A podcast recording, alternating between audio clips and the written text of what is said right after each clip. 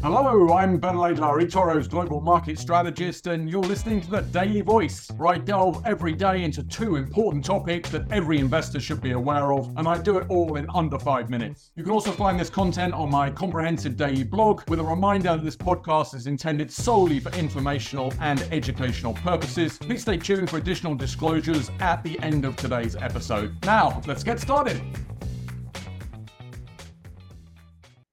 Everybody, welcome back to the Daily Voice. So, our two topics today are firstly, the opportunities in Switzerland, and secondly, the day of records. So, on Switzerland, its stock market is supersized. We think it's increasingly attractive and due for a catch up here. It's 14% off its all time highs. It's lagging the recent records in the US, Japan, and Europe whilst it's a global market with the greatest proportion of oversized overseas sales, 85% of Swiss stock revenues come from overseas. This makes it very sensitive to this unfolding catalyst that we're seeing of the weaker Swiss franc as the central bank there changes its focus to cutting interest rates away from inflation and to trying to re-stimulate the economy. This would give a competitiveness boost to the market's already attractive 10% earnings growth outlook.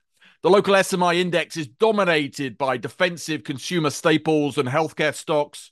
Everybody from Novartis and Roche to Nestle and Richemont.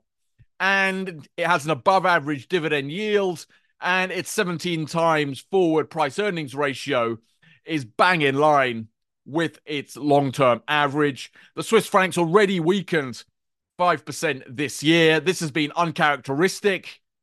It's normally pretty strong. It's got the safer haven status, big current account surplus, big FX reserves, and this historically very interventionist central bank. But inflation now under three, 1.3%, the economy near recession, and the central bank uh, beginning to look to cut interest rates. The second thing we're looking at is yesterday's sort of day of records. We had Nvidia's post results price surge, taking it over 2 trillion in market cap, making it the third largest US stock, and it's already the fifth most owned on the eToro platform. This really makes it giving it a bigger market cap than near all global countries' GDPs and almost all other stock market sizes. This rally has been led by the US and big tech, but we're also seeing new all time highs from Japan to Europe as a reminder that other markets are participating. Japan's Nikkei 225 new high came 34 years after the last one, and it's been helped along by the renewed yen weakness. It really does remain the world's forgotten market by many, but with a lot of parallels for other markets like the long costs of recovery from stock market and macro bubbles, and more constructively, how governments can do a lot to help their stock markets, from encouraging corporate governance to retail investor friendly changes. The other new all time high, though only since January 2022, was in Europe's STOXX 600 benchmark, but also with important messages of how economies are not stock markets and how they are forward looking. Hence, while Europe is near recession and its earnings are falling today, investors are looking ahead to a cyclical rebound off already cheap valuations. So that's it. Please like and subscribe us. Go to eToro Plus to see the research, and we'll chat again tomorrow. Thanks very much.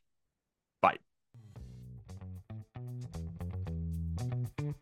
You've been listening to Digest and Invest by eToro. For more information, please visit us at eToro.com. This podcast is for information and education purposes only and should not be taken as investment advice, a personal recommendation, or an offer of or solicitation to buy or sell any financial instruments. This material has been prepared without taking into account any particular recipient's investment objectives or financial situation and has not been prepared in accordance with the legal and regulatory requirements to promote independent research. Past performance is not an indication of future results.